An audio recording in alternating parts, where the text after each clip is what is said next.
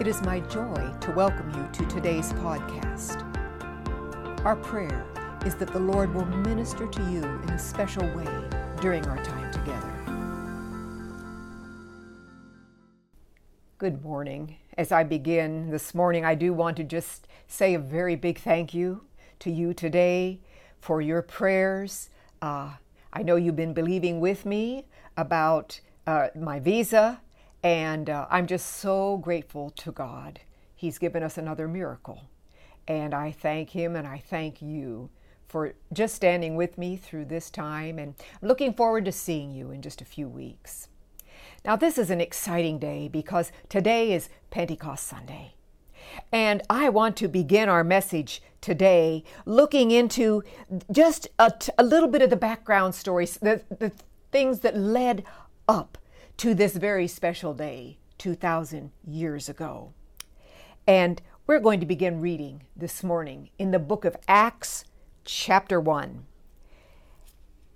We have here recorded in this chapter, actually, Jesus' last words to his disciples before he went up to heaven. And I'm going to read just a few verses. Jump with me. I'm going to skip around a bit, but I'm starting in verse number 4. On one occasion, while he was eating with them, he gave them this command: "Do not leave Jerusalem, but wait for the gift my Father promised, which you have heard me speak about. For John baptized with water, but in a few days you will be baptized with the Holy Spirit." Now, I've just called this little portion the promise. Actually, Jesus promised his disciples a gift. Now, we all love a gift, don't we? I don't know anyone that doesn't like receiving a gift. He said, I want you to wait because there is a gift coming to you. And then he goes on to say what it is, the baptism in the Holy Spirit. Then he goes on down to explain just a little bit more.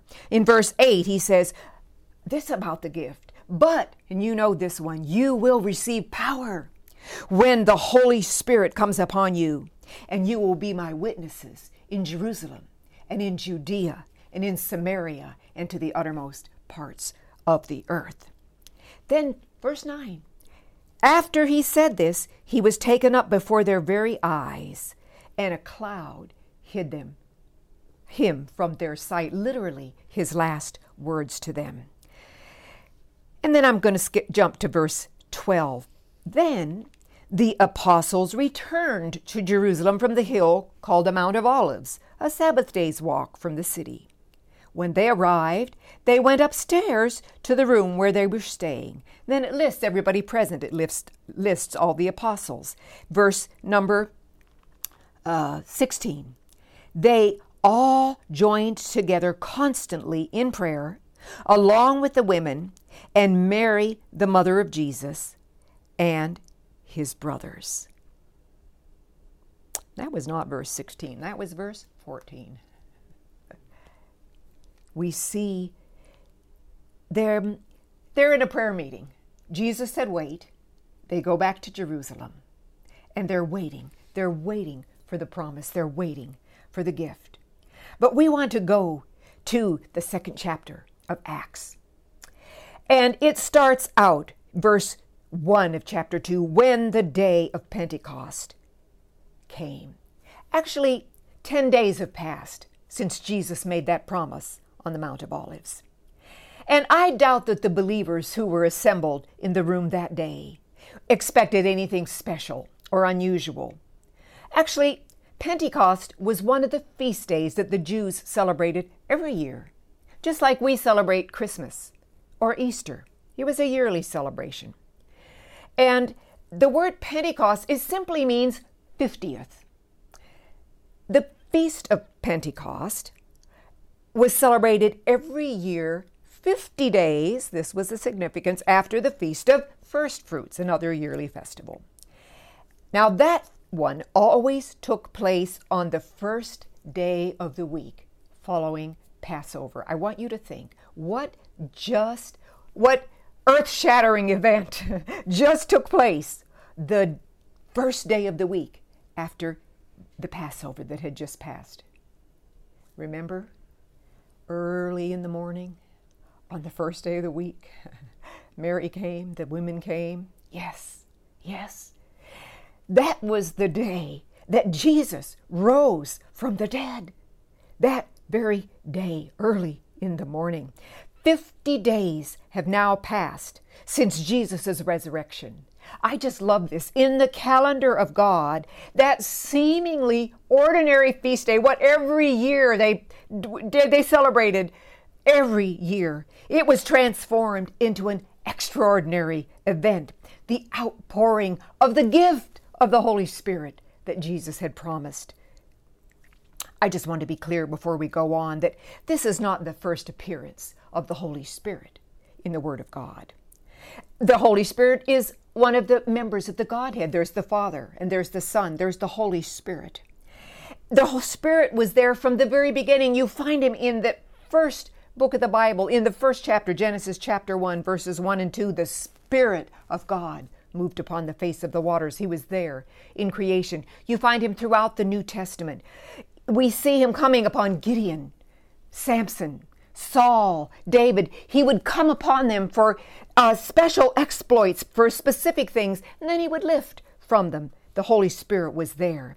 When you come to the Gospels, first of all, we see him active in the birth of Jesus. Remember, the Holy Spirit will come upon you, the angel said to Mary. We see the Holy Spirit activity in the life and the ministry of Jesus. And then we come to the book of Acts. Acts chapter 2 and verse 1. When the day of Pentecost came, there's just some anticipation, there's just excitement in those words. They were obeying his word to wait. They were all together in one place. Why don't you, if you don't have it, turn to the book of Acts. They were in a prayer meeting. And then the great unexpected happens. Before, I think we just have to read it. We have to read what it says. This is what happened. Verse 2, suddenly a sound like the blowing of a violent wind came from heaven and filled the whole house where they were sitting. They saw what seemed to be tongues of fire that separated and came to rest on each of them. All of them were filled with the Holy Spirit, and they began to speak in other tongues as the Spirit enabled them. I want to talk, first of all, about the baptism. Where do we get that phrase? The baptism with the Holy Spirit, or being baptized in the Holy Spirit. We just read it, didn't we? In the first chapter of Acts, Jesus said it. I have a gift for you.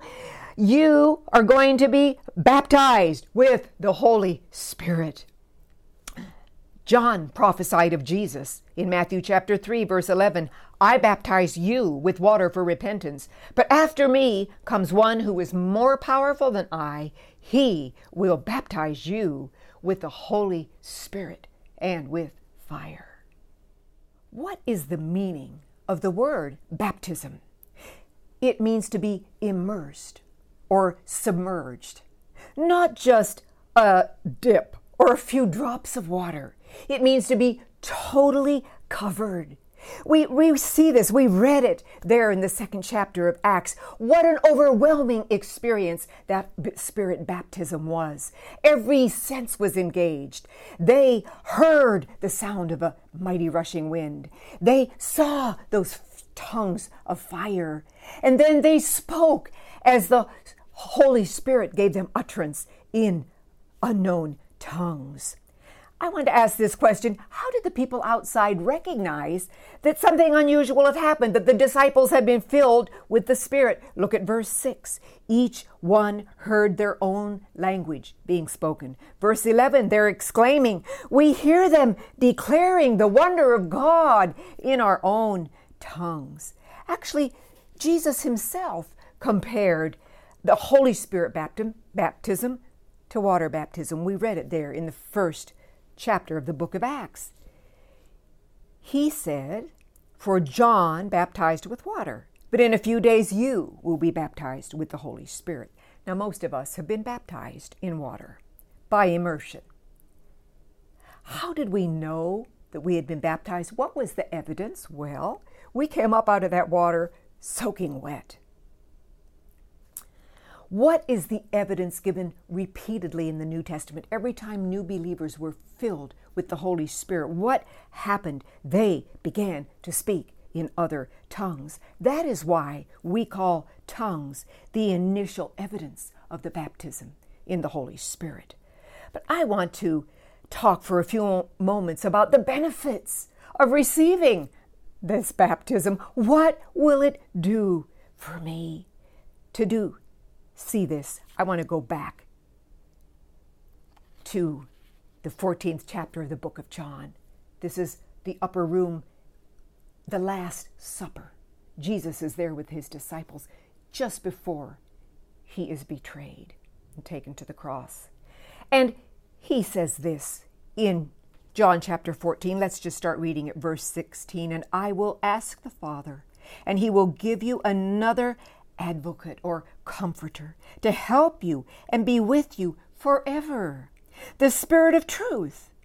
The world cannot accept him because it neither sees him nor knows him, but you know him, for he lives with you and will be in you. I have entitled this first benefit presence. It's there in that 17th verse. He will be in you. The marvel of the presence of the Holy Spirit is that he's not only with us, he is in us. Actually, his name in the Greek, it's Parakletos. It means one called alongside to help. Now, some Bible scholars translate that word comforter. That's the King James uses that beautiful word. Others use the name counselor. The NIV here uses the word advocate. Don't be confused, because all of them are the same Greek word, parakletos, mean the same thing. All of them so beautifully describe the character of the Holy Spirit, his function. But I do confess I have a personal favorite, the word comforter. Our English word comfort comes from two Latin words that mean with strength. We usually think of comfort as soothing words or consoling someone, patting them, putting our arm around them, they're there, everything will be okay.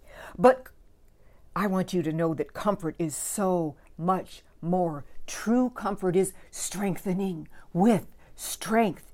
It gives us the strength to face life bravely, keep on going, even when we don't think we can. In this beautiful chapter, John, the 14th chapter, the very first words in the chapter are this. Jesus said to his disciples, "Do not let your hearts be troubled." Then he goes on to give them the promise of the Spirit. Then look at verse 18. Such beautiful words. He says this, "I will not leave you as orphans. I will come to you. I will not leave you as orphans." So beautiful. During his earthly ministry, Jesus had guided and guarded. He had kept and taught his disciples. Now he's going to leave them. But he gives them these beautiful words of assurance because he says, you don't need to worry. Why? Because the Spirit of God was coming to dwell in them. In verse 16, Jesus called the Spirit another comforter. What he means, actually the Greek word another means another of the same kind. The Holy Spirit would continue what Christ himself had done during his time on earth. The Spirit of God had dwelt in the disciples in the person of Jesus Christ, and now he would dwell in them through the Holy Spirit. I want to say this, beloved. We're not alone. We're not abandoned, helpless, or hopeless. Wherever we go, the Spirit is with us. He's in us. So why should we feel like orphans? There is no need to have a troubled heart when you have the very Spirit of God dwelling in you. However, The coming of the Holy Spirit was not only for comfort. God had an eternal purpose, an evangelistic mission for the church. We read what Jesus had promised to his disciples in Acts chapter 1, verse 8. But you will receive power. That is my next benefit, power. You will receive power when the Holy Spirit comes on you, and you will be my witnesses in Jerusalem and in all Judea and Samaria and to the ends of the earth. The Holy Spirit does not work instead of us or in spite of us, but He works in us and through us. The Spirit is the source of power for effective witness. Witness is a key word in the book of Acts. It's used 29 times as either a verb or a noun. A witness is somebody who tells what he has seen or heard. When a person is on the witness stand in court, the judge is not interested in his ideas, his opinions. There's only one thing he wants to hear: what you know, what you saw. Now, we may not all be called to be preachers, but every believer is called to be a faithful witness to the Lord Jesus Christ. But I want to highlight one more benefit of the infilling of the Holy Spirit, and I've entitled this perpetual. Perpetual is actually a big word that simply means everlasting. When the Holy Spirit was given to God's people at Pentecost, He was given to God's people to remain with them forever. We read it in John chapter 14 and verse 17. He will be with you forever.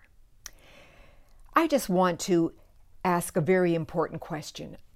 I want you to see if you can answer this. Is the baptism in the Holy Spirit a one-time event? Like what happened on the day of Pentecost, a big, overwhelming event? Or is it something that's repeatable? It can happen over and over. The Apostle Paul gives us the answer in Ephesians chapter 5, verse 18. He says this: be filled with the Spirit.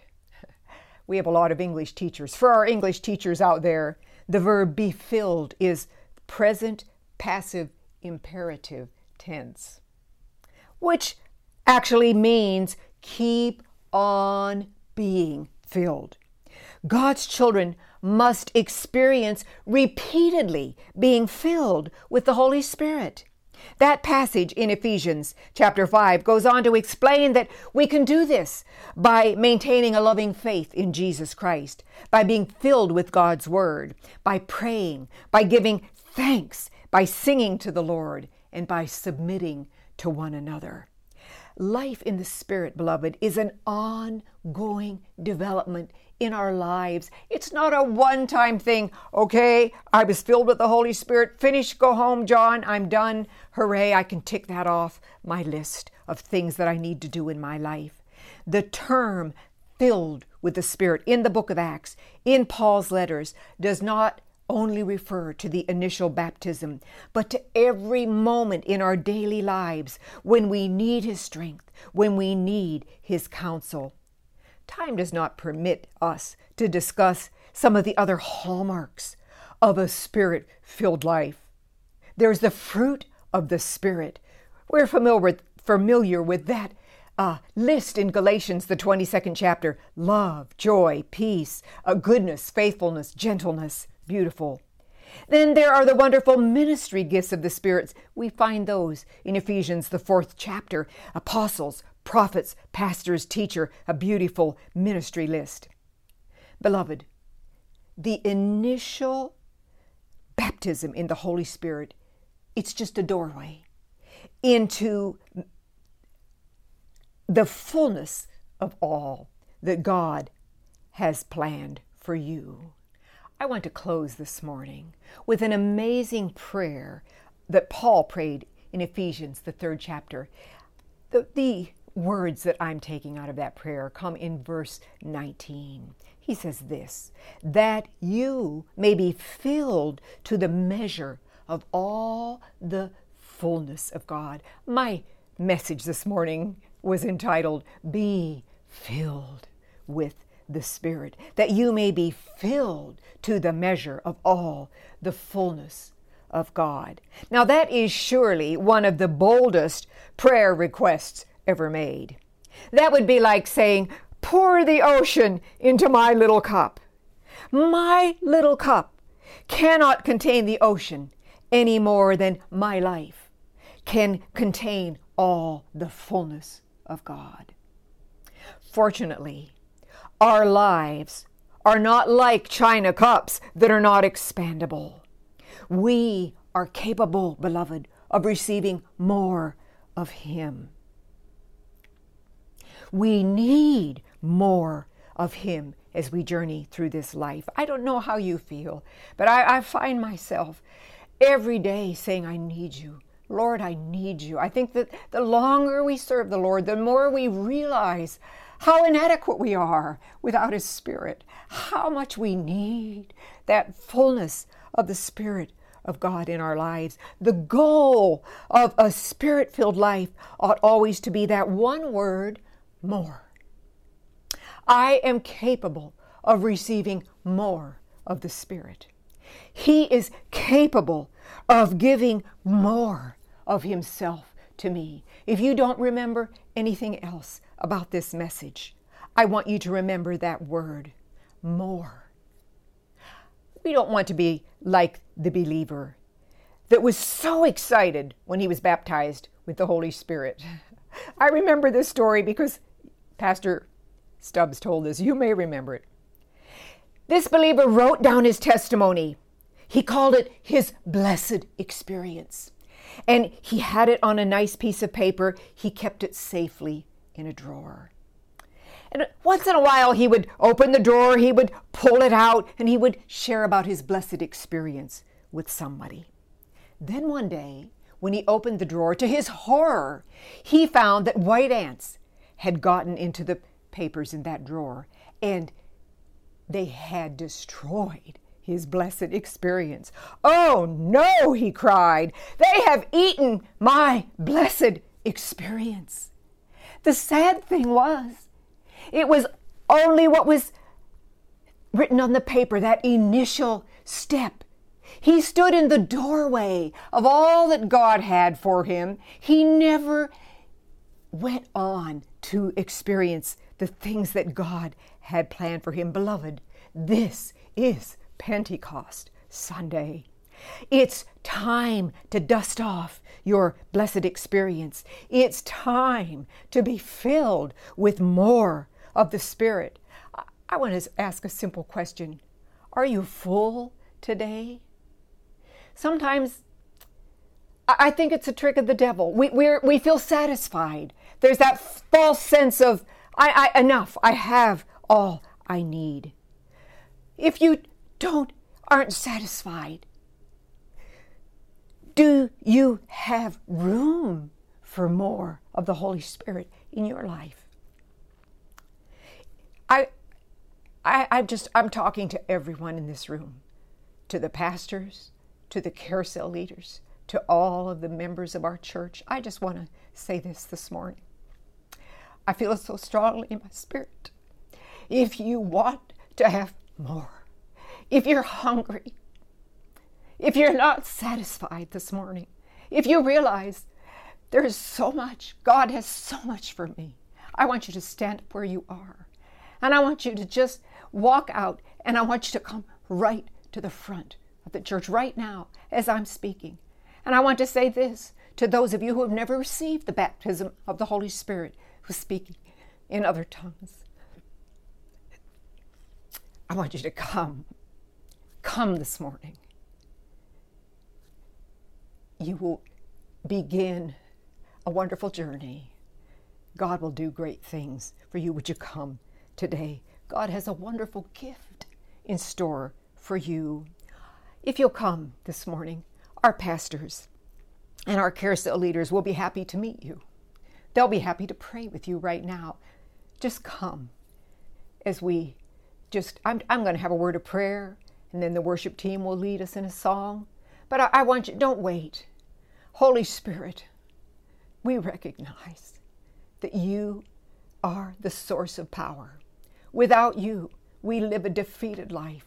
Without you, we don't have power to witness. Lord, I'm just praying, Lord, that you will move upon each of our hearts. Cause us to see the fullness that we can have. Lord, not to be satisfied with a little bit, but to be yearning, to be hungry for more of the Spirit of God. That's what we pray for this Pentecost Sunday. Holy Ghost, come in a new and a special way. We thank you, Lord, that your presence is in us. We thank you that your presence is in this place, because more than two or three are gathered here in your name, and your presence is here. And so we just open our hearts, we raise our hands, and we say, come. Come, Holy Spirit, we need you. Come, sweet Spirit, we pray. Come in your strength and your power. Come in your own special way. Amen. Thank you for taking time to listen. If you would like more information about our church or would like to make a comment, please mail us at info@newlifeag.in. God bless you.